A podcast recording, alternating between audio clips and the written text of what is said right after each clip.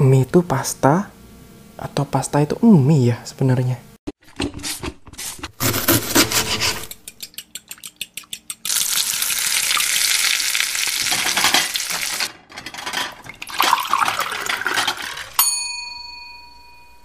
Hello food lovers, welcome to my podcast channel Secret Recipe.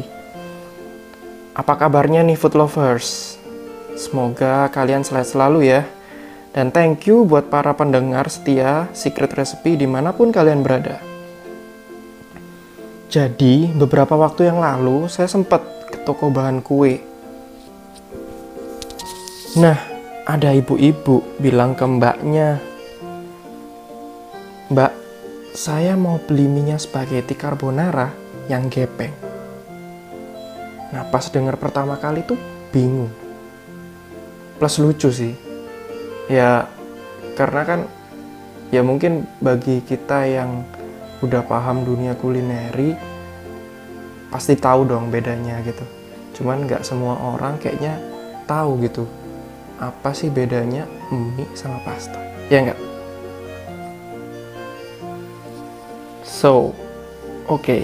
pertanyaannya adalah mie itu pasta atau pasta itu mie? Atau benar-benar beda keduanya? Oke, kita mulai dari sejarah mie ya, sejarah mie atau noodle. Berdasarkan buku Ultimate Pasta by Serena Cosmo. Ini buku sempat saya beli waktu dua tahun lalu kayaknya waktu BBW di Surabaya. Jadi bagus banget sih ini buku buat kalian food lovers yang suka banget tentang pasta sama mie sama dumpling di sana lengkap banget lah. Ada resepnya, ada ceritanya, ada apa lagi ya? Ada metode-metodenya lah. Step-stepnya lengkap. Oke, jadi berdasarkan buku ini pada abad ketiga di akhir dinasti Han, ada artikel kuno yang menyebutkan adonan yang terbuat dari tepung dan air bernama bing. Nah, bing ini digunakan untuk berbagai macam produk, salah satunya mie. Pada saat itu, mie itu dibeli, diberi nama bo shuang, ciso, dan angan. Nggak tahu itu benar nggak spellnya, tapi uh, tulisannya kurang lebih seperti itu diberi nama tersebut karena mereka terinspirasi dari bentuk tali dan lidah anjing. Nah, semenjak itulah mie itu sangat berkembang pesat dari teknik pembuatan dan bumbu-bumbu yang dipakai. Nah, terus pada abad ke-12 dan 13, selama dinasti Song, adonan yang terbuat dari tepung mulai diberi nama mien. Nah, ini nih awal mulanya kata lamian mungkin kalau bagi food lovers yang kalau sering ke restoran Chinese biasanya ada lamian nah ini nih mulai dari sini nih skip ke abad 15 ada ensiklopedia yang berjudul Ju, ya tulisannya sih Jujia Biong Shile Quanji yang membedakan antara moist pasta dishes seperti mien dan dry pasta dishes seperti chow, mantau, dan shi. Jadi kalau yang moist pasta itu adonannya direbus di air. Jadi kayak kayak mie itu kan uh, adonannya moist berarti ya, karena direbus dia. Sedangkan yang dry dry pasta dishes itu yang dikukus, kayak mantau, bakpao, kayak gitu gitulah. Nah, ini nih yang sering salah kaprah Marco Polo sering disebut membawa mie ke Italia sehingga lahirlah pasta. Pernah dengar kayak gitu nggak food lovers? Sebenarnya kenyataannya itu salah food lovers. Pasta sendiri udah ada sebelum Marco Polo kembali dari ekspedisinya dari Asia. Pasta sendiri dimulai di Yunani atau di Greece pasta malah dibawa oleh bangsa Romania ke seluruh daratan Eropa. Nah, pasta sendiri sebenarnya itu punya ratusan bentuk dari beragam daerah di Italia, tergantung dari filosofi masing-masing daerah.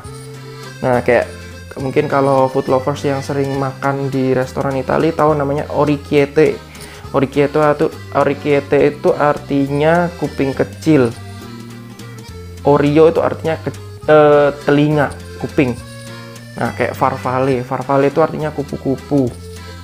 Terus kalau mungkin yang sering makan tuh penne arabiata. Nah penne itu sebenarnya artinya adalah bulu ayam bulu lah terus Nah, ini nih yang sering food lovers sering temuin di uh, supermarket atau di apa namanya kayak mungkin Indomaret lah.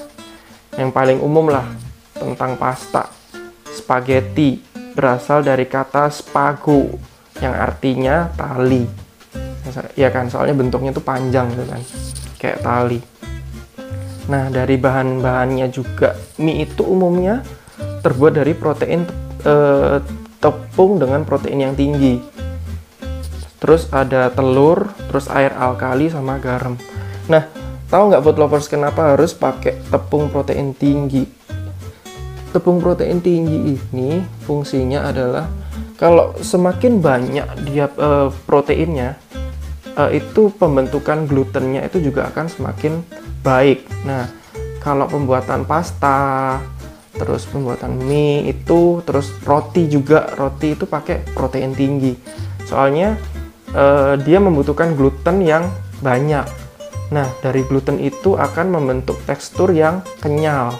Nah kalau misalnya di roti itu nanti dia bisa untuk ngetrap udara yang dibuat dari ini sih biasanya apa? Dari yeast ragi. Jadi apa namanya uh, udara yang dihasilkan dari yeast itu nggak nggak keluar gitu aja gitu. Tapi bisa di trap sama si gluten jadi si roti adonan roti itu bisa ngembang gitu.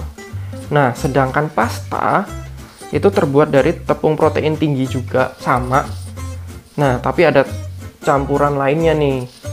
Tepung semolina air telur olive oil sama garam juga nah pasta umumnya dihidangkan pakai saus. Sausnya pun beragam food lovers.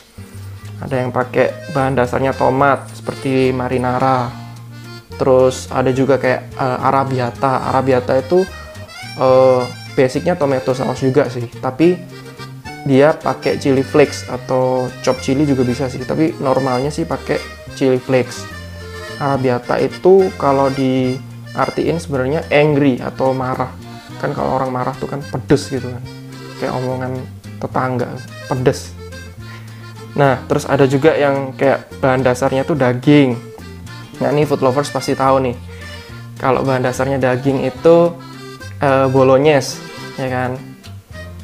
Terus habis gitu ada juga nih yang pakai keju parmesan sama kuning telur. Nah ini nih yang sering food lovers uh, salah biasanya ini nih yang namanya carbonara. Kalau mungkin food lovers ngertinya uh, carbonara itu pakai krim gitu kan. Krim sama kuning telur.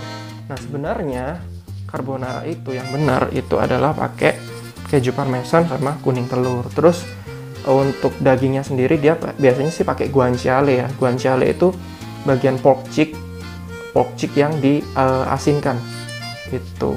Atau pakai pancetta juga bisa sih itu juga enak sih gitu Oke, okay, so kesimpulannya food lover sudah ngerti kan? Jadi kalau kita lihat dari sejarah sama bahannya, pasta sama mie atau noodle itu nggak sama ya food lovers. Jadi eh, apa namanya dari bahan udah beda, terus dari oh ya dari sausnya pun juga udah beda kan gitu. Apa namanya eh, kalau pasta itu sausnya itu lebih kadang lebih pakai tomat terus pakai apalagi biasanya tadi tuh? Pakai kuning telur pakai keju gitu kan. Tapi kalau misalnya mie itu biasanya sih kalau yang kita tahu ya kan meskipun di Chinese juga banyak itu biasanya pakai daging babi terus pakai ayam terus kuahnya itu biasanya pakai kuah kaldu ya kan? Gitu terus bumbu-bumbunya pun juga beda sih kalau misalnya mie itu biasanya sih pakai kecap asin atau soy sauce, terus sesame oil juga. Oke, sekian podcast hari ini. Share ke teman-teman kalau menurut kalian podcast ini bermanfaat. Akhir kata, saya Aldo. See you on the next podcast. Thank you. Chop chop.